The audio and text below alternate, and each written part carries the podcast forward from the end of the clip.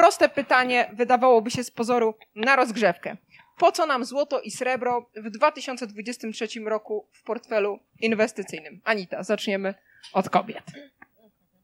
E, po co nam złoto i srebro? Po to, żeby dywersyfikować swoje oszczędności. E, po to, żeby inwestować w złoto, ponieważ e, nie wiem, czy powinnam właściwie e, zbierać do, do gromadki całą argumentację, którą tutaj wysłuchaliście przed e, chwilą, bo właściwie były dwie takie prelekcje, które bardzo dużo o tym mówiły i, i, i, i myślę, że właściwie ten kruszec się trochę broni sam, e, zwłaszcza w, zwłaszcza w tych czasach. My jakoś w, w, w, firmie myślę, że panowie podobnie nigdy nie mieliśmy problemów, żeby naszych klientów przekonywać do, do zakupu złota. E, wręcz tylko pytali, w jaki sposób to robić, e, nie czy, tylko, tylko jak, e, właśnie w jakich gramaturach, kiedy i, i jakby to są takie naj, największe problemy inwestorów w złoto, inwestorów w kruszce. No, czasy mamy jakie mamy, jest inflacja, Złoto jako zabezpieczenie dla inflacji zdecydowanie polecamy myślę, że to, że banki centralne wykupują na potęgę, cały czas to się przecież dzieje jeszcze w tym roku, w ubiegłym roku też się e, też się to, to, to działo.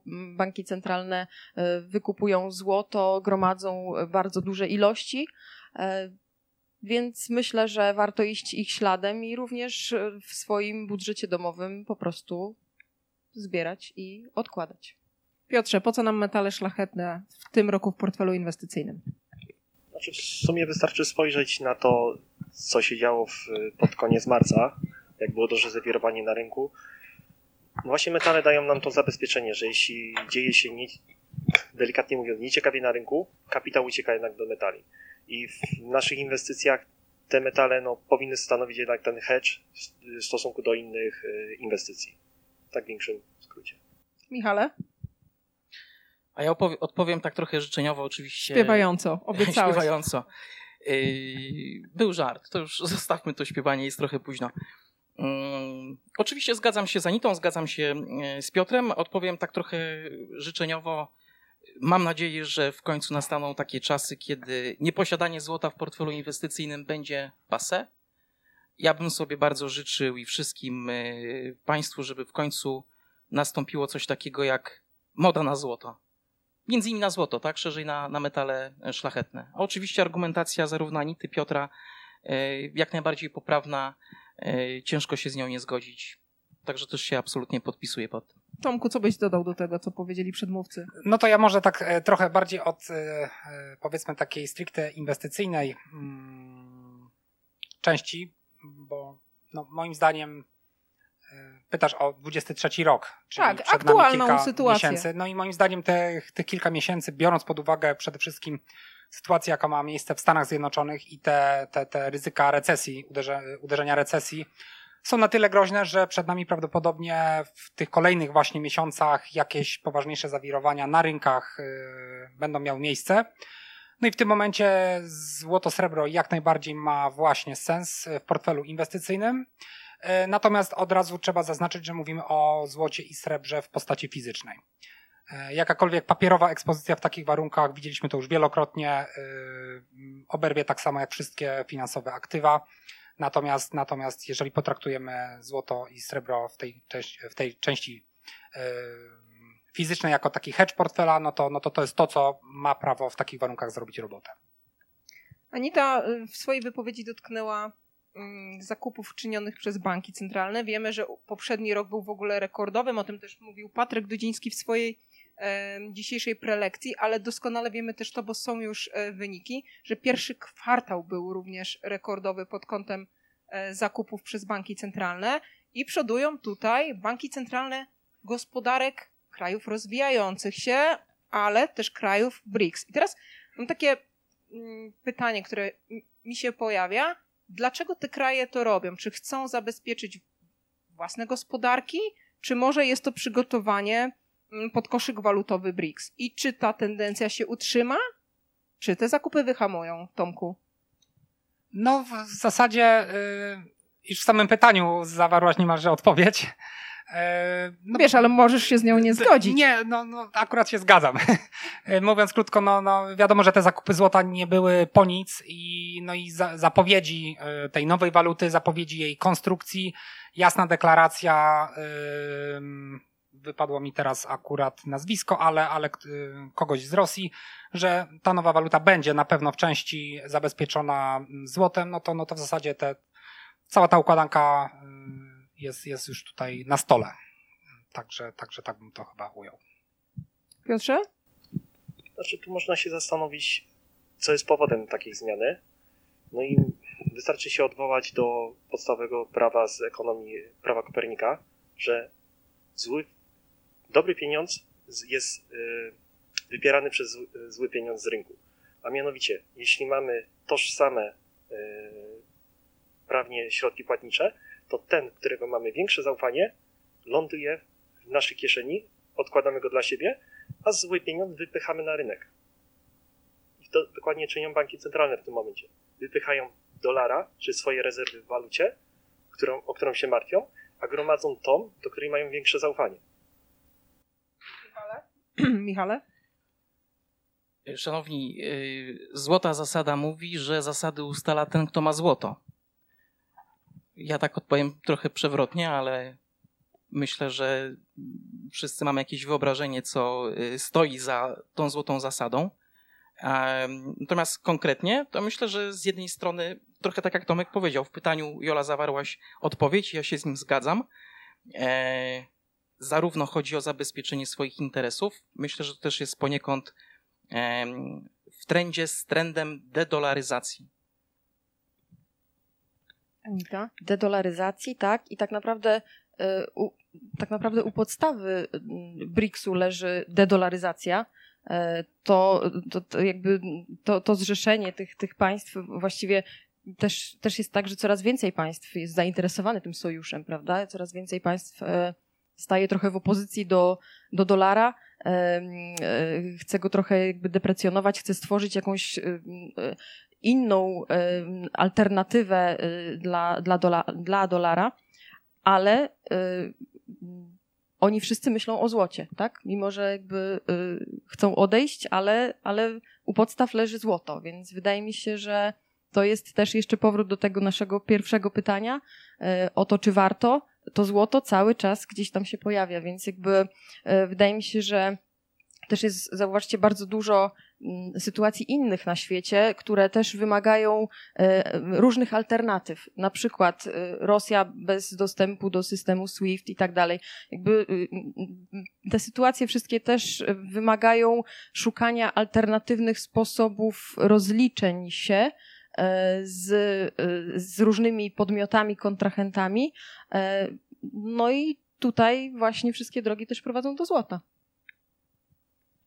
Zobaczcie, minął miesiąc od InvestCapsów. My akurat mieliśmy to szczęście, że tutaj w trójkę e, i z Anitą i z Michałem uczestniczyliśmy tam również w debacie, rozmawialiśmy i pamiętam, był z nami Aleksander Pawlak i rozmawialiśmy o tym, że mm, o sytuacji w Stanach Zjednoczonych, że 23 stany, tak jak dzisiaj też Patryk to podkreślał, uznają mm, metale jako pełnoprawny środek płatniczy złoto. Mm, Wyoming e, czy inne też stany chcą mieć rezerwy w tym metalu i pamiętam jak E, Aleksander powiedział, że o, jak Teksas się zainteresuje złotem, to dopiero zwróci świat na to uwagę. No i można by powiedzieć, że mamy to, e, tylko Teksas też pod inną, jakby trochę z innej perspektywy, bo chcą iść w stronę mm, waluty cyfrowej zabezpieczonej złotem. E, jak uważacie? Czy to jest czerwony dywan pod CBDC? No i oczywiście detronizację dolara? Michał oczy ci się świecą, to widzę, że jest yy, odpowiedź. Tak, bo ja pamiętam, jak Alek to powiedział i pamiętam też, że my wówczas rozmawialiśmy y, o Teksasie. E, dzisiaj to są, tak jak też powiedziałeś, już 23 stany, blisko 50%, które prowadzą mniej lub bardziej zaawansowane prace e, legislacyjne w tym kierunku. E, ja też podczas InvestCavs przy trochę innej okazji powiedziałem, że chciałbym być w skórze amerykańskiego obywatela, który ma takie wsparcie ze strony rządu, gdzie bank, w którym mam zdeponowane pieniądze, oddaje mi te pieniądze, tak? Mam komfort, poczucie psychiczne, a dzisiaj powiem tak, nie chciałbym być w skórze amerykańskiego obywatela i stać y, przed y, takim obliczem, że zostanie wprowadzone CBDC, bo ja zwyczajnie obawiałbym się inwigilacji takiej od A do Z. Wydaje mi się, że też to, co nasi klienci, mówiąc perspektywą y, osoby reprezentującej dealera metali szlachetnych, i zresztą też dzisiaj podczas mojego wystąpienia o tym powiedziałem i z kilkoma osobami, nawet widzę, część z Państwa rozmawiałem w kuluarach, to wszyscy sobie bardzo cenią yy, tę anonimowość, tak? Stąd też nawiązanie jeszcze raz do mojego, do tytułu mojego wystąpienia. No a CBDC to jest absolutne zaprzeczenie tej anonimowości. Czy to jest y, czerwony dywan pod detronizację dolara? No chyba tak. Tylko znowu, żeby tutaj postawić y, kropkę. Y, oczywiście to jest moje skromne zdanie, opinia bardziej. Y, gdybym był Amerykaninem, to bym się tego obawiał. Anita?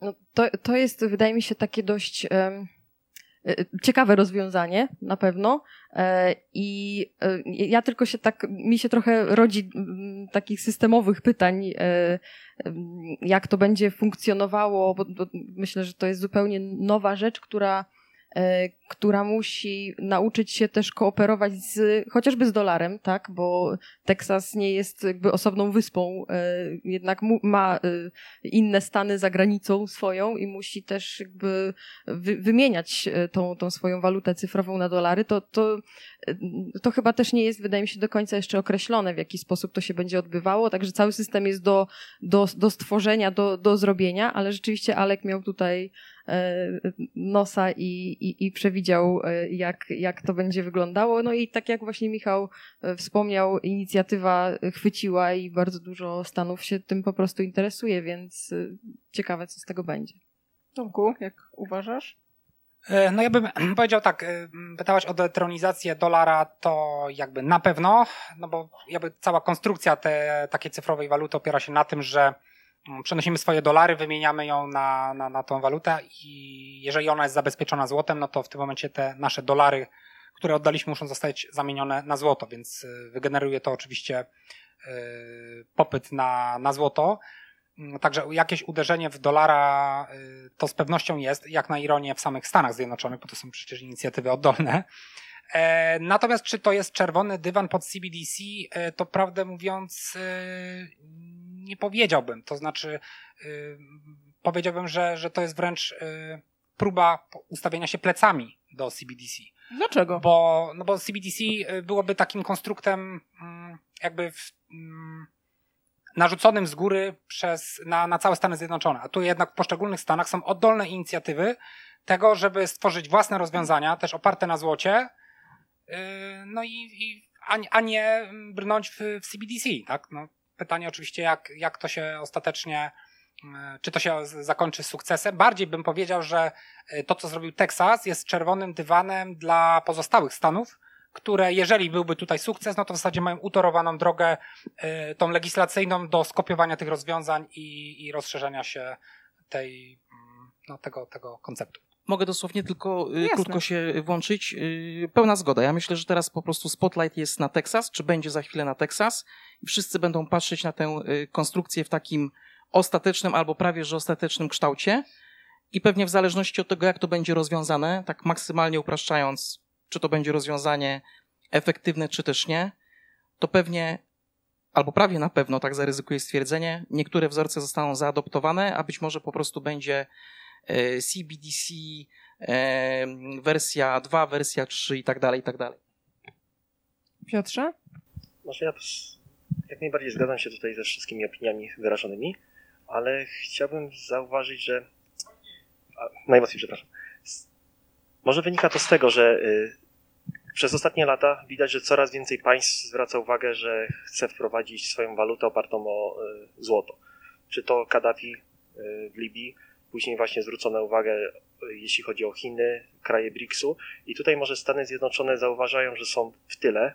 Ich dolar może zostać wyparty przez nowe rozwiązanie finansowe i próbują jeszcze wskoczyć w ten pędzący pociąg i aby ten dolar dalej został utrzymany, choćby właśnie próbując się podeprzeć złotem. Więc dość ciekawe, faktycznie Teksas, jeśli poczyni pewne kroki, da to precedens pozostałym stanom, no i finalnie może być dość ciekawa wojna pomiędzy, gospodarcza pomiędzy krajami BRICS-u a Stanami Zjednoczonymi.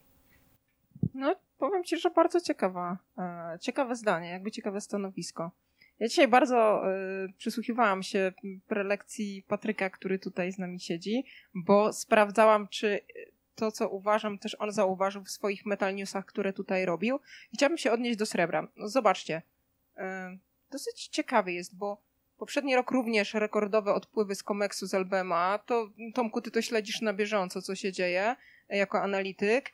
Z drugiej strony mamy rzeczywiście na świeżo um, raport Silver Institute, który pokazuje, że no, niedobór srebra jest y, ogromny. Rozjeżdża nam się coraz bardziej popyt y, z podażą, a Silver Institute y, jakby prognozuje spadek tego popytu. Dobrze mówię, prawda? O kilka procent. Y, jakie, jest wasze, jakie są wasze spostrzeżenia na temat rynku srebra? Właśnie jakby z dwóch aspektów. Czy ten popyt rzeczywiście waszym zdaniem spadnie? To raz. A dwa, przy tym coraz bardziej rozjeżdżającym się popycie z podażą, e, jak może się zachować cena metalu przy tak płytkim rynku, jakim jest srebro fizyczne? I zacznę od Tomka, bo tutaj czuję, że będzie moc ciekawych spostrzeżeń. No, dobrze. E, to znaczy, ja bym powiedział tak e, jakby zwróćmy uwagę na to, że e, te raporty Silver Institute, one są co jakiś czas aktualizowane. To znaczy, to, że teraz jest prognoza, że tam o 6% spadnie popyt w tym roku, no to za kilka miesięcy może się okazać, że no, pomyliliśmy się i jednak nie spadnie. Więc to jest, więc, więc ta, tutaj troszeczkę z przymrużeniem oka. Natomiast inna sprawa jest taka, że, że no jakby dla mnie bardziej kluczowy jest ten, ten końcowy bilans popytu podaży, tak? Jeżeli w zeszłym roku ponad 230 milionów uncji, tak? W tym roku ma być 240, tak? 140 chyba dwie tak, w tym, tak. na ten rok. No i, i, wydaje mi się, że, że jakby no ten, ten deficyt powinien nas bardziej interesować, aniżeli poszczególne y, jakieś tam spadki. Ten deficyt pod jakim szczególnie kątem? No, nas interesować cenowym? Tak, tak, tak. No o bo, tym, no jaki bo, może no być bo, finalny efekt? Dokładnie tak. No, jeżeli, jeżeli mamy deficyt i czegoś brakuje, no to siłą rzeczy yy, cena tego powinna rosnąć. No i zresztą tak jak, tak jak, tak jak zauważyłeś jeszcze a propos, a propos Comexu, no to jeżeli mm, muszę teraz delikatnie to jakoś ująć w słowa, jeżeli jest tworzona presja cenowa na to, żeby cena srebra była tam, gdzie jest, no to siłą rzeczy, jeżeli e, fizyczny rynek ustawia się w zupełnie innym miejscu, no to, no to siłą rzeczy e, te żądania rozliczeń kontraktów terminowych w formie właśnie fizycznej, a nie, e, a nie finansowej będą, będą dalej postępowały, no i zapasy tego, co zostało na komeksie będą dalej, będą dalej spadać, więc jakby to jest naturalna kolej rzeczy, aż do momentu, w którym no jakby nie, nie będzie można tej e, e, rzeczywistości kreować dalej, no i w tym momencie no, no, zobaczymy to, co zobaczymy na cenie srebra i mm, mogę zapewnić, że będzie ciekawie. No właśnie, Anita, bo wy też jako Mennica Gdańska idziecie bardzo mocno, chociażby z tego, co dzisiaj pokazałaś, wynikało, że bardzo mocno w, nawet w te bulionowe walory srebrne. Więc jakie jest twoje zdanie w tym zakresie? E, no właśnie. My Jaką też... macie motywację? No właśnie, my też nie bez przyczyny e, w ten bulion e, weszliśmy. Bo tak jak, tak jak wspominałam na, w czasie prelekcji, monety kolekcjonerskie to tak naprawdę nasze, nasz, nasz konik i tutaj to, to się na pewno nie zmieni. Ale w obliczu tego, co właśnie, co się dzieje ze srebrem, jak ogromne jest zainteresowanie tak naprawdę e, srebrem takim inwestycyjnym, bo też widzimy to po prostu po klientach, po, po tym, jak, jak, jakie zainteresowanie miała po prostu rusałka, ten nasz pierwszy produkt, e, to tak naprawdę utwierdzamy się w tym, że zainteresowanie srebrem jest ogromne, że warto to robić. Sami widzieliście, ile, ile planujemy tych monet bulionowych e, wybijać, więc poniekąd e, chcemy wobec tego, co się dzieje, wobec tego trendu e, na zakup srebra, e, pójść w tę stronę, żeby tego srebra też dostarczyć w takiej troszeczkę innej formie. Ponieważ no nie ma co ukrywać, srebro ma ogromne za, za, zastosowanie w, ogólnie w przemyśle, prawda, czy fotowoltaika to też się szalenie rozwija, więc to też będzie sprawiało, że, że zainteresowanie srebrem będzie jeszcze większe. E, samo srebro też miało swoje przygody w ubiegłym roku, chociażby nas tutaj tak, tak branżowo dotknęło e, to, co się wydarzyło w Niemczech, a mianowicie ta zmiana procedury marży, e, to, że, że, że Niemcy właściwie troszeczkę przystopowali z zakupami, bo, bo, bo rząd im tak trochę niefajnie zrobił, że, że, że rzeczywiście mają trochę gorsze warunki do zakupu tego srebra ale mimo, no, no, Niemcy to ogromny rynek, a mimo to i tak ten deficyt był ogromny, prawda? Więc gdyby zostało tak, jak było e, w Niemczech, to, to pewnie wyniki byłyby jeszcze, jeszcze inne. Nasuwa mi się takie pytanie, bo jako producenci, czy wy się w ogóle napotykacie z problemami dostępności tego metalu do waszych walorów? Czy jest to raczej sytuacja unormowana, płynna? Mm, bywa, że tak.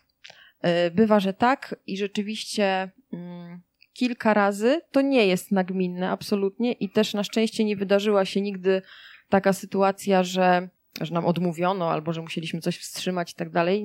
Absolutnie nie. Ale rzeczywiście mieliśmy jedną emisję tak bardzo, bardzo mocno opóźnioną e, z powodu takiego, że, emi- że mennica powiedziała, że po prostu nie kupiła srebra.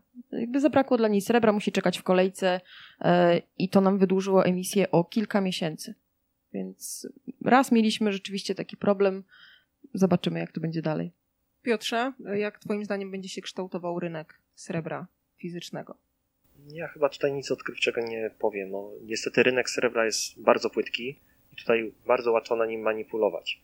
Wystarczy powtórzyć to, co było napomknięte podczas debaty w Krakowie, że jeden, że tak pozytywna informacja z rynku i możemy zobaczyć gigantyczne wzrosty o 100-200% tak naprawdę w przeciągu jednego dnia. Więc y, tutaj. Niech ma... ten Elon Musk kupi wreszcie tą kopalnię srebra. Tak, a no. Keith Neumeier już do niego wypisuje pewnie po raz kolejny. Przepraszam.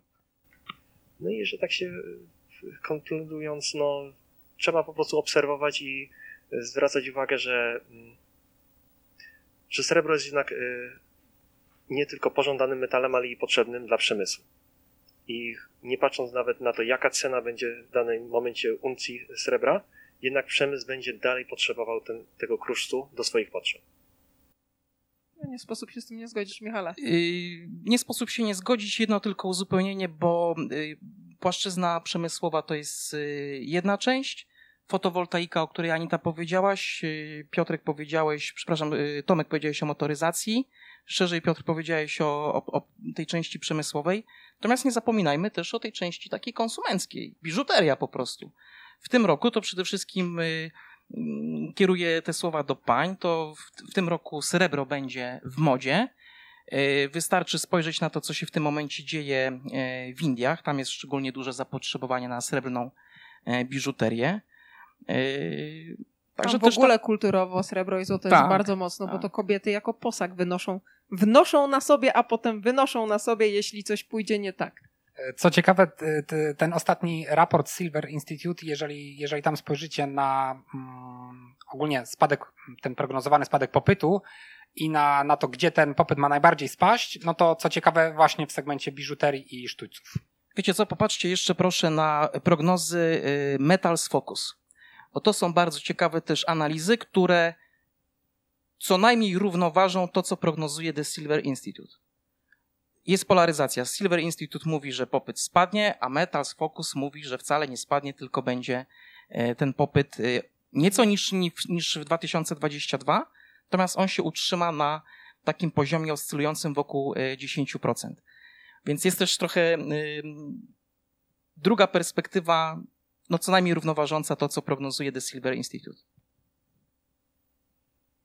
Jak mamy analityka w gronie, to tak dopytam, jakbyś miał powiedzieć tak wprost, co się dzieje, że to złoto wyparowuje z Comexu i z LBMA, z magazynów? E, srebro.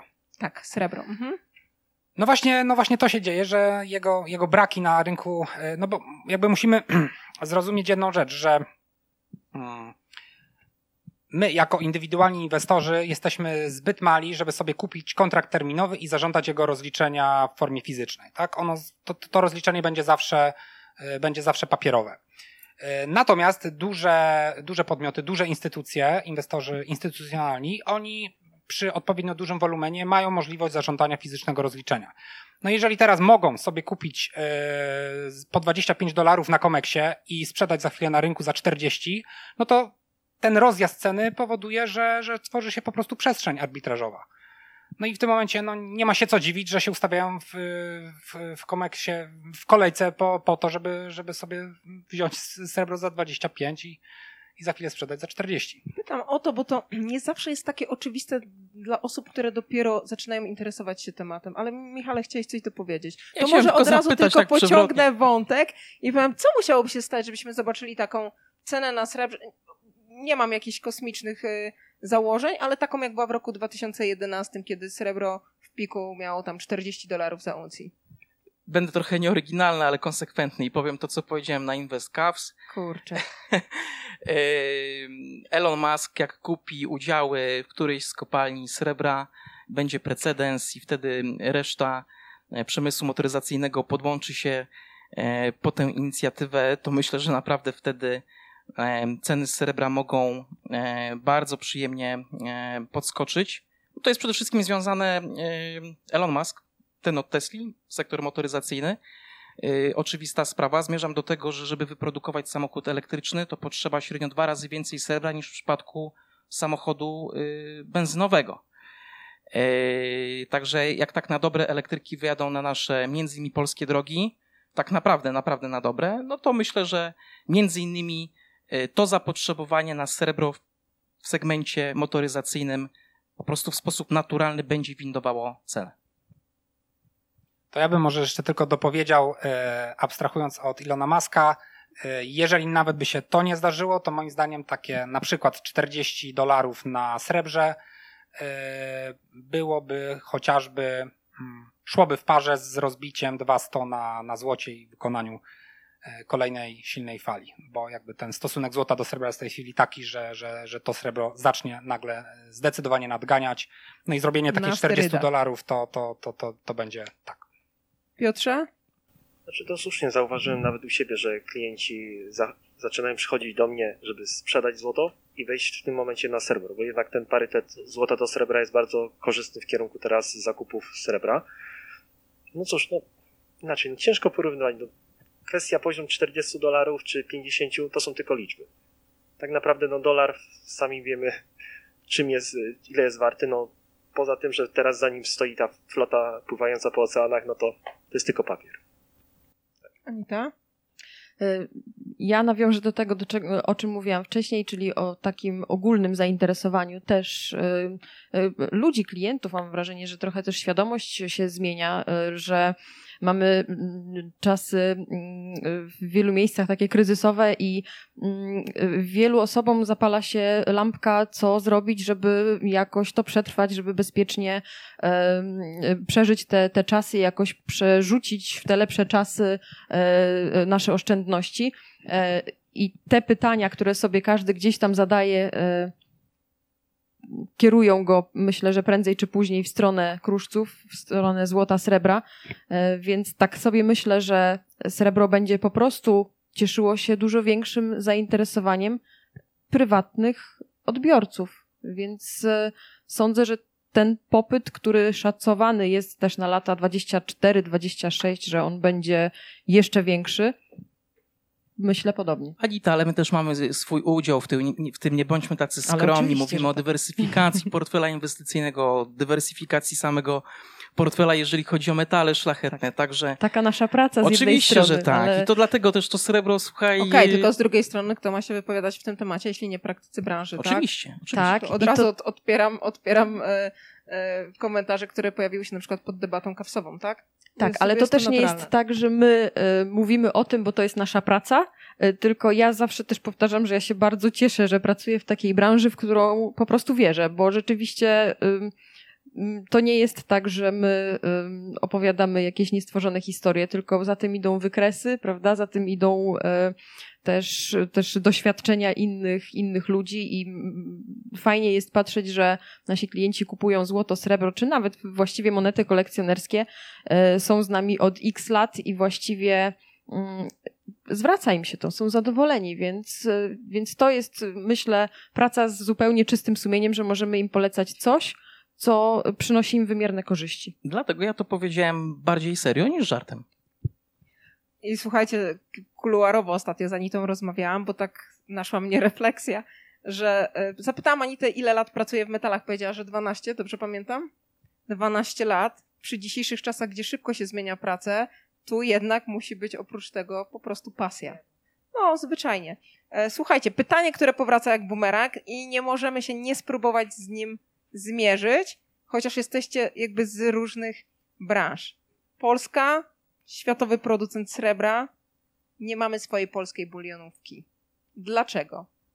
No, Michał. Tłumacz się. Tłumacz. Jola powiedziała i Anita, żebym się tłumaczył, bo my już o tym trochę w kularach rozmawialiśmy. Proszę Państwa, polecam forum monety.pl. Przeczytałem e, całą wzmiankę dotyczącą, wszystkie wzmianki, przepraszam, dotyczące e, kwestii polskiej bulionówki, a w zasadzie jej braku. E, to jest naprawdę bardzo pasjonująca lektura. Rozpoczyna się dyplomatyczną, merytoryczną dyskusją, a kończy się taką mini, ale awanturą. E, są bardzo różne spojrzenia. E, punktem wyjścia jest projekt Antoniego Madejskiego z 1925 roku. To jest mniej więcej taki komentarz, że no jak to przecież jest gotowy wzór, wystarczy go tylko trochę odświeżyć, żeby nie trącił myszką, bo tam jest taka kobieta E, z tych lat 30. ubiegłego wieku. No, ale tutaj już mogą sobie Państwo wyobrazić, jest szereg później komentarzy, że absolutnie to by się nie sprawdziło w takiej, w cudzysłowie, walce e, na przykład z Krugerandem, który nie wiem, czy Państwo wiedzą, ale jest wybijany od 1967 roku. W złocie. Tak. I teraz zmierzam do tego, że mm, ja gdybym stał przed takim wyzwaniem, dylematem, czy to zrobić, czy nie zrobić, to zastanowiłbym się naprawdę kilka razy. Sorry, może to będzie trochę kontrowersyjne, co powiem, bo z jednej strony fajnie było mieć tę polską bulionówkę, tylko pytanie, czy to bulion na rynek polski, czy na rynek światowy. Wychodzę z założenia, że jeżeli coś robić, to robić to, proszę zobaczyć kolokwializm, na grubo, wyjść z polskiego rynku, wyjść szeroko, tylko pytanie, czy my mielibyśmy po prostu taką yy, monetą jak, yy, jeszcze raz to powiem w cudzysłowie, walczyć tak na przykład z takim y, Krugerandem. Więc chyba kwestia przede wszystkim dobrego wzoru i jakiegoś marketingu. No ale zobacz, że tego typu bulionówki cieszą się coraz większym powodzeniem. Czesi mają swoją bulionówkę. Y, zdaje się Słowacy, prawda? Też chyba pokazywałeś, Patryk, że, że Słowacy, chyba Czesi zaprojektowali Słowakom nieważne kto jest emitentem, ale wiesz, chodzi o, o taką radość, y, że no jakby jako jakaś narodowość możemy akumulować sobie oszczędności w tym, co jest oznaczone na, naszym narodowym brandingiem, no, naszym wzornictwem, naszym nominałem. No tak, tylko jednak yy, zgadzam się, fajnie byłoby to mieć, tylko koniec końców pytanie z takim czystym sumieniem, czy przeciętny inwestor E, w metale szlachetne, w, meta w monetę bulionową, a po nią najczęściej przychodzimy do dealera metali szlachetnych, to wybierze tę polską bulionówkę, czy jednak tego Krugeranda. Ja trochę tak yy, przyczepiłem się tego, uczepiłem się tego Krugeranda, ale nie bez kozery, tak? Znaczy on jest jakimś takim modelem. No możemy szerzej mówić o wielkiej piące monet. Czyli czy jest racja bytu, żeby w ogóle tak. był taki produkt? To, to jest pytanie. Ja go nie kwestionuję, bo to jest bardzo ciekawe zagadnienie, tylko mówiąc wprost, nie potrafię przynajmniej jednoznacznie na to pytanie odpowiedzieć. To jest temat, który powraca i wy jako Mennica Gdańska poszliście w tematy słowiańskie, wypuściliście Rusałkę, to był pierwszy wasz e, produkt bulio, bulionowy, no dotykający jednak e, legend e, z naszych terytorium, czyli no, promujemy coś, co było korzeniami naszych przodków i też mierzycie się z różnymi opiniami w tym zakresie. Rusałka z Kamerunu, tak? Dobrze pamiętam tego typu rzeczy. Jak uważasz, czemu y, nie ma tego nominału i firmy na N? I jakie, nie wiem, szanse lub zagrożenia mają takie firmy jak Mennica Gdańska, które mimo wszystko w jakiś sposób próbują się z tym zmierzyć? E, właśnie jak zadałaś to pytanie, to tak sobie pomyślałam, że, że jak to Polska nie ma swojej bulionówki? Przecież Polacy biją monety bulionowe.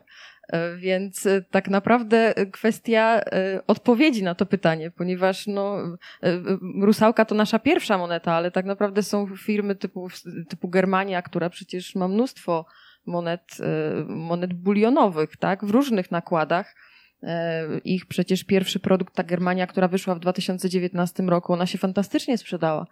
E, I... Bo była też świeżym produktem na rynku, czymś Dokładnie. Nowym. Dokładnie, więc tak naprawdę mm, produktów takich, gdzie my troszeczkę, że tak powiem, próbujemy oszukać system, czyli e, obracać się w ramach legislacyjnych takich, jakie, w ramach możliwości, które mamy, ponieważ właśnie ze złotówki skorzystać nie możemy. Do złotówki ma dostęp wyłącznie Narodowy Bank Polski e, i on po prostu nam nie da zgody na, na, na wykorzystanie złotego. E, więc tak naprawdę ten fakt e, już skreśla nasze oddolne próby stworzenia czegokolwiek, ponieważ nie sądzę, żeby jakakolwiek firma w Polsce była w stanie stworzyć taką systemową monetę bulionową, która będzie y, sygnowana rządem polskim. No, no to, jest, to jest nierealne, więc, więc rzeczywiście to musiałoby wyjść z zupełnie innej strony. E, I ja uważam, że gdyby faktycznie coś takiego wyszło i gdyby to była moneta bulionowa, taka w pełnym tego słowa znaczeniu, ponieważ też równie dobrze możecie powiedzieć, że mamy przecież orła bielika, tak? Orzeł Bielik to jest moneta bulionowa, jest wydawana przez Narodowy Bank Polski, e, właściwie bardzo dawno, bo chyba od 95 roku. Ale gdyby się tak przyjrzeć rzeczywiście definicji, e, to e, tam jest wysokie premium, nakład jest dość niski, więc czy to jest taka moneta bulionowa jak Krugerant, o którym wspominałeś? No nie. No, no, no nie, więc nie wyczerpujemy definicji. E, jakby nie, to, to nie jest takim rozmachem, jakim powinno być na, na skalę światową. Myślę, że bardzo trudno w ogóle jakiemukolwiek chyba krajowi byłoby dołączyć do tej wielkiej piątki. E, to, to już ma tak mocno zakorzenioną i wyrobioną renomę, e, że, że, że to jest dość trudne, ale nie uważam, że nie, niemożliwe. Ja tak na, na, na własnym podwórku jakby widzieliśmy E, jak fajnie Brytania zaczęła się sprzedawać przez, e, w pewnym momencie. E, długo tej Brytanii nie było, w sensie był, nie wiem, liść klonowy kangur i, i, i, i, i tym podobne rzeczy. Zresztą, co tu mówić, chociażby srebrny Krugerant, prawda, który w 2017 roku świętował swoje pięćdziesięciolecie i wyświętował w ten sposób, że właśnie wypuścił swoją pierwszą monetę w srebrze. I, I tak już zostało. I tak już zostało. I to dołączyło y, do, do tych takich najbardziej popularnych bulionówek, więc, y, więc można, ale tu trzeba naprawdę y, bardzo, bardzo mocno się postarać. Czyli tak jak słucham Michał, czy to ma rację bytu? Anita, gramy tak jak przeciwnik nam pozwala. No to mniej więcej tak by brzmiało. Piotrze, jakie jest twoje spojrzenie w temacie bulionówki polskiej? Czy tak, no niestety tutaj poruszone zostały tematy bardzo szerokie, bo niestety kwestie legislacyjne, tak, nie możemy wybić monety polskiej z nominałem złoty, gdyż e, na to ma wyłączne prawo Narodowy Bank Polski, a to umożliwiłoby też kwestię prostą, e, a mianowicie obniżenia kosztów finalnego produktu. Troszkę bardziej skomplikowane, ale tutaj osoby z branży wiedzą o co chodzi, że e, produkty, które są sygnowane nominałem państwa jako legalny środek płatniczy można sprzedawać nawet marży, czyli ten gotowy produkt jest y, zdecydowanie tańszy. No tutaj ciekawe rozwiązanie właśnie zaprezentowała moneta, co była poruszone z Bułgarii y, przez Bullmint. No cały czas ta gama tych produktów bulionowych się poszerza, prawda? Jest Arkanuego, jest Mint. Tak. No tam nawet bardzo ciekawie podeszli do tematu, bo na początku puścili monetę z wizerunkiem bogini Europy, tylko tutaj było to poruszone też temat. Ta moneta niestety ze względu na swój wizerunek nie przyjęła się zbyt dobrze. Dopiero ich druga emisja, a mianowicie Bygi Niedźwiedź, zdobył szerokie popularność, szczególnie w Stanach Zjednoczonych. Jak tam rozmawiałem z przedstawicielem, czy nawet z prezesem, no to mówią, teraz Europa dla nich to jest pikuś. Wszystko idzie w kierunku Stanów Zjednoczonych. I, I tam zdecydowanie znaleźli rynek. Tak. Po prostu też ze względu właśnie na ten swój y, wizerunek. A nawet nie wiem, czy też e, tutaj zwróć, Państwo zwrócili uwagę, że w 2023 roku nastąpiła zmiana e, kraju emitenta z Tokelau na czat i to niestety negatywnie odbiło się na ich sprzedaży. Zabrakło wizerunku królowej Elżbiety II, która również była. No. Pojawił się zupełnie inny emitent i myślę, że przy tak młodym produkcie, to chyba też z Patrykiem rozmawialiśmy kiedyś na Srebrnej Spółce, że jest to zbyt szybka zmiana przy tak młodym produkcie, żeby ona miała pozytywny wydźwięk.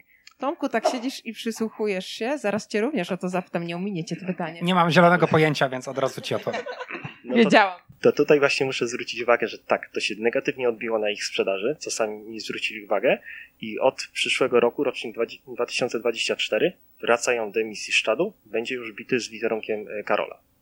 O, czyli znaczy, szybko tak, no, wyciągnęli wnioski. Niestety, no takie jest zapotrzebowanie rynku. No, nie sztuką jest wypuścić jakąś monetę, tylko trzeba patrzeć, co dany rynek potrzebuje. Czas nam powoli się kończy, tak zerkam okiem, ale no nie, wiecie, Metalverse, jakby moja idea Metalverse to jest idea, która głównie ma tą intencję edukacyjną. I przyglądając się trochę polskiej branży metali szlachetnej i stojąc poniekąd troszeczkę poza, w cudzysłowie, pudełkiem, e, nie będąc w środku, ale obserwując, jak to jest z tą edukacją odnośnie metali szlachetnych w Polsce? Czemu jako branża nie ma żadnego stowarzyszenia, żadnej organizacji branżowej, żadnego dzielenia się dobrymi praktykami, ostrzeganiem przed złymi rzeczami, które e, no tutaj pewnie najbardziej Was dotykają, chociażby jak problemy z kurierami, z przesyłkami, czego też nie zawsze klienci Wasi są w stanie zrozumieć. Czemu tak do tyłu jesteśmy w Polsce z edukacją, jeśli chodzi o metale szlachetne? Michał. Ja będę dyplomatą i powiem Dlaczego? w sposób. E, mm, mam nadzieję, że to jest y, kwestia tego, że branża jest jeszcze cały czas relatywnie młoda i mam nadzieję, że to jest kwestia tego, że po prostu powoli dojrzejemy do tego, że powstanie taka organizacja, która będzie zrzeszała e, dealerów metali szlachetnych, e, ale też szerzej branżę, tak, bo nie możemy tylko tutaj siebie stawiać w pierwszym e, rzędzie. Chociażby trzeba uwzględnić producentów, bo rzeczywiście, tak jak patrzymy na branżę mediową, to jest IAB. Jak popatrzymy na branżę marketingową, jest SAR. Jak popatrzymy trochę bliższą nam perspektywą, no to jest Związek Banków Polskich. I te przykłady można by mnożyć. Tylko trzeba pamiętać o tym, że branża mediowa, marketingowa, tym bardziej finansowa, bankowa, no to są takie branże, które po prostu mają już y, kawałek y, historii. Y, nasza branża. Proszę, tak, zdecydowanie. Zdecydowanie. Kolejna kwestia, myślę, że po prostu my trochę na bazie tych globalnych dobrych prognoz, które przekładają się na lokalne dobre prognozy, co ogólnie jest bardzo optymistyczne, no to też się spotykamy z tym, też mówiłem dzisiaj o tym, do tego tortu przysiada się coraz więcej graczy, co jest zrozumiałe, tylko znowu jest taka kwestia jeszcze zweryfikowania przez rynek. E, I być może docelowo po prostu, jeżeli ten rynek się jeszcze bardziej ustrukturyzuje, bo ja absolutnie nie chcę powiedzieć, że on nie ma jakiejś struktury, bo wręcz przeciwnie ale, ale chyba jeszcze trochę jest y, za wcześnie na taką organizację, e, która po prostu zrzeszałaby i wyznaczała pewne trendy, dzieliłaby się najlepszymi praktykami, ale też trochę stała na straży etyki e, zawodowej. Jak myślisz, Anita? No to nie jest e... łatwy temat, ale uważam, że warto się nad nim pochylić. Zdecydowanie tak. Ja trochę powiem tak z, z naszej perspektywy, w sensie z, ze swojej perspektywy tak, tak jak pracuję na co dzień, o tak. Trafiłam do branży, która, tak jak Michał wspomniał, jest stosunkowo młoda, e, świeża, ale jednocześnie bardzo szybko rozwijająca się i szalenie dynamiczna. E, I może e, uznacie, że trochę się tłumaczę, pewnie będziecie mieli rację, ale powiem wam, jak wygląda, e, chociaż nie, nie powiem wam, jak wygląda dzień pracy w Mennicy Gdańskiej. To jest po prostu szaleństwo. Rozmowa kontrolowana. To jest Rozmowa naprawdę czasami, uwierzcie mi, to jest po prostu szaleństwo. Na, na naszym przykładzie możecie zobaczyć, e, no my zaczynaliśmy w dwie osoby, tak, 12 lat temu, teraz mamy tych osób 30. E, To jest tak dynamiczny roz, rozwój, e, szczególnie kilka ostatnich lat, że tak naprawdę my musimy bardzo mocno się skupić, żeby, że tak powiem kolokwialnie, ogarniać wewnątrz, A żeby jeszcze stworzyć coś takiego, y, wyjść z jakąś taką inicjatywą, żeby stworzyć jakąś organizację, y, która będzie nas w jakiś sposób wspomagać, doby by nie starczyło, ale mm, uważam, że z tymi problemami, z którymi my się zmagamy, bo jak sobie tak pomyślałam teraz, e, właśnie jak wspomniałaś o tych kurierach, którzy nam nie chcą ubezpieczać paczek, bo niektórzy kurierzy w ogóle nie chcą brać na siebie, w sensie firmy kurierskie, ubezpieczeń za złoto, po prostu. Nie przewożą metali i, i koniec. E, Kwestia ubezpieczeń kwotowych, potem odzyskania tego, to jest, to jest droga przez mękę. E, To jest raz. Dwa. E, My, jako Mennica Gdańska, myślę, że panowie może mają tutaj inne doświadczenia, bo właściwie operują na złocie i srebrze y, głównie, ale my mamy też monety kolekcjonerskie ze złota. Często sprowadzamy je z zagranicy. Tam w grę wchodzą cła, e, jakby importy, eksporty. Uwierzcie mi, że to jest podatkowa gehenna. E, My mamy, księgowi nas nienawidzą. Naprawdę, nas nienawidzą, ponieważ mamy wszystkie stawki Mennica podatkowe. Gdańska, tych klientów nie obsługujemy. Naprawdę mamy cały przekrój stawek podatkowych i tak naprawdę y, jakieś y, przedziwne listy europejskie, na których ten nominał się znajduje, a ten się nie znajduje, więc tego już nie przewieziemy, albo nie jest dopisane. Naprawdę takie historie, że no my czasami się śmiejemy, że nasza działalność to jest jedna wielka interpretacja indywidualna, y, podatkowa, ponieważ nikt nie wie, co z nami zrobić po prostu w jakimś tam momencie. Ale czasami się zastanawiam, że w sumie może i dobrze, bo jak, jakby się tak ktoś zainteresował, to, to, to, to może lepiej, żebyśmy sobie już tam dawali radę sami, niż ktoś miałby nas tutaj systemowo wejść i, i zacząć nam układać tak, jak nie powinno to wyglądać, bo to też jest pewnego rodzaju zagrożenie. Ale nawet, uwierzcie mi, mamy problem chociażby z programami magazynowymi na przykład. Informatycy, tak, którzy, którzy muszą ogarniać naszą przedsprzedaż, e, gdzie przedsprzedaż jest, e, sami wiecie, tutaj na porządku dziennym. E, e, Uporządkowanie tego w takim systemie magazynowym, który jest gdzieś tam już stworzony, e, to- jest, jak my im tłumaczymy, jak my funkcjonujemy i co my chcemy uzyskać, no to, to, nie, to nas nie lubią, tak krótko mówiąc. Więc y, już konkludując, jakby rzeczywiście mm, problemów jest bardzo dużo, e, na bardzo różnych obszarach tak naprawdę i pewnie by się coś takiego przydało i fajnie, że chociaż zaczynamy o tym mówić, bo może coś się z tego po prostu w jakimś momencie urodzi. Czyli z tego, co powiedziałaś i dobrze wnioskuję, to też w pewien sposób ta bieżączka, która was pochłania, ten ogrom spraw na różnych płaszczyznach powoduje, że nie bardzo macie nawet czas pomyśleć o tym, żeby w tą stronę pójść, czy porozmawiać z innymi firmami z tego obszaru. Tak, dlatego ja się bardzo cieszę, że my na przykład dzisiaj tu jesteśmy, bo, bo jest przestrzeń, bo możemy sobie porozmawiać, powymieniać nasze doświadczenia, e, gdzie właściwie do tej pory też tego nie było. Piotrze, Znaczy, muszę się zgodzić. Niestety, codzienne zabieganie y, podczas pracy, no niestety nieraz to tak wygląda, że telefony się tylko zmienia, żeby podłączyć kolejny do ładowarki i jest y, brak czasu, żeby zebrać. y, Znaczy, przydałaby się taka organizacja nawet z prostego względu, aby na zmiany, jakie następują w legislacyjne, żeby ktoś mógł y, wesprzeć naszą branżę i lobbować, aby to sz- szło nie tylko w kierunku poprawy naszej działalności, ale przede wszystkim was jako klientów. Bo niestety planowane zmiany przepisów nie tylko dotykają naszo, nas jako sprzedawców, ale są kierowane, aby ograniczyć y, możliwość, że tak się wyrażę, ochrony swojego kapitału i prywatności przede wszystkim podczas zakupów. Tomku, o co byś uzupełnił wypowiedzi? E, To ja się może tylko do tej części jakby edukacyjnej może bardziej odniosę.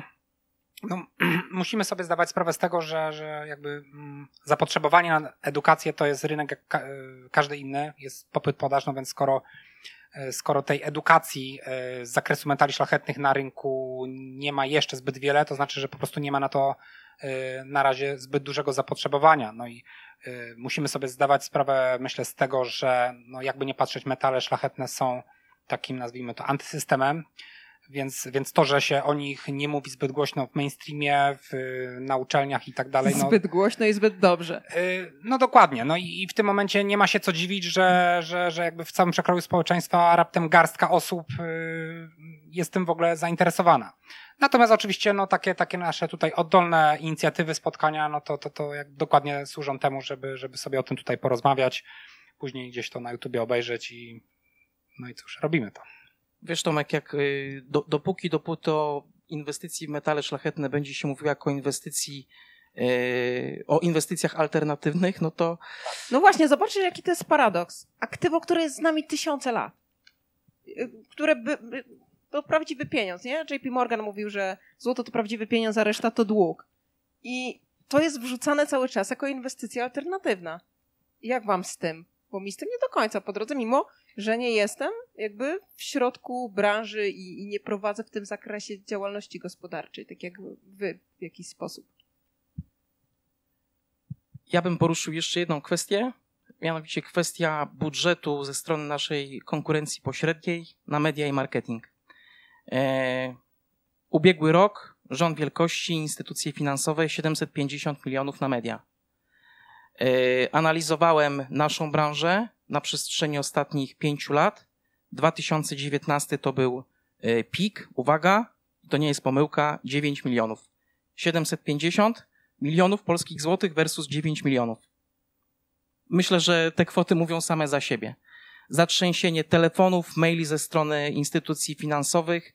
Panie Michale, może nowy kredyt, może karta kredytowa, może kolejne konto, może ma pan kredyt w innym banku, nas pan mógłby skonsolidować, płaciłby pan mniej ale ze złotem i srebrem nikt nie dzwoni.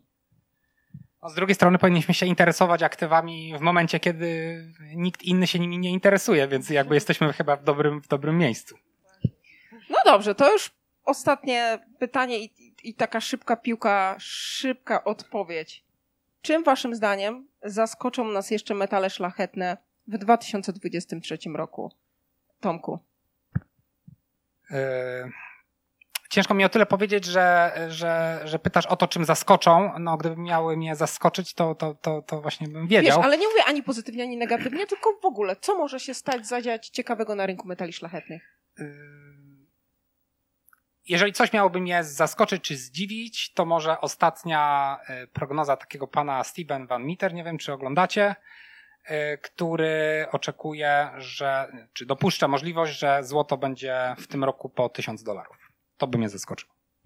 W tą stronę. Mm, Piotrze? Co jest, jeszcze tylko dorzucę, e, gdyby się miało to zdarzyć, to indeksy giełdowe prawdopodobnie zleciałyby 80-90%. A co by się stało ze srebrem? Chyba Comex by zamknęli w ogóle. Piotrze? Znaczy tutaj też muszę się zgodzić. No, tysiąc dolarów za y, uncję złota.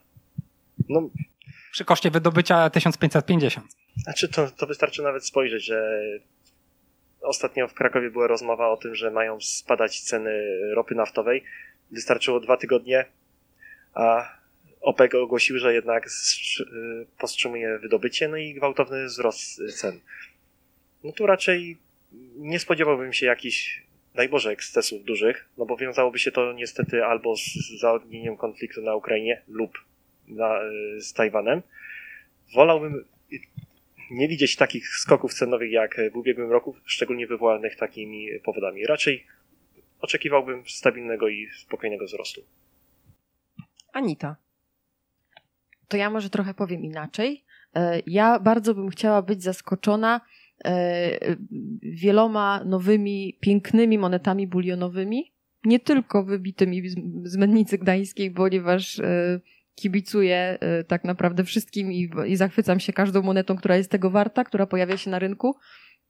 I mam nadzieję, że to, to właśnie pójdzie w tę stronę i że e, no, pytasz ogólnie o metale szlachetne, więc e, zarówno y, chciałabym być zaskoczona po prostu jakimiś fajnymi nowymi seriami, już tak patrząc po prostu z mojej branży kolekcjonerskiej. No i prawda jest taka, że tych walorów kolekcjonerskich jest coraz większa gama u Tak. różnych producentów, więc rzeczywiście jest w czym wybierać. Michał, widzę, myślisz bardzo, co cię zaskoczy w 2023 roku. Nie, ja już wiem, co mnie zaskoczy. Ja już wymyśliłem. Czyli e, cię nie zaskoczy, skoro wiesz. e, Dwie kwestie. Myślę, że srebro tak na dobre wejdzie do gry. Pierwsza sprawa. Druga sprawa. mm, Będę się bardzo uważnie przypatrywać e, platynie. No i tym optymistycznym akcentem chciałam Wam bardzo podziękować za dzisiejszą pierwszą metalwersową debatę. Dziękuję Wam za Metalverse.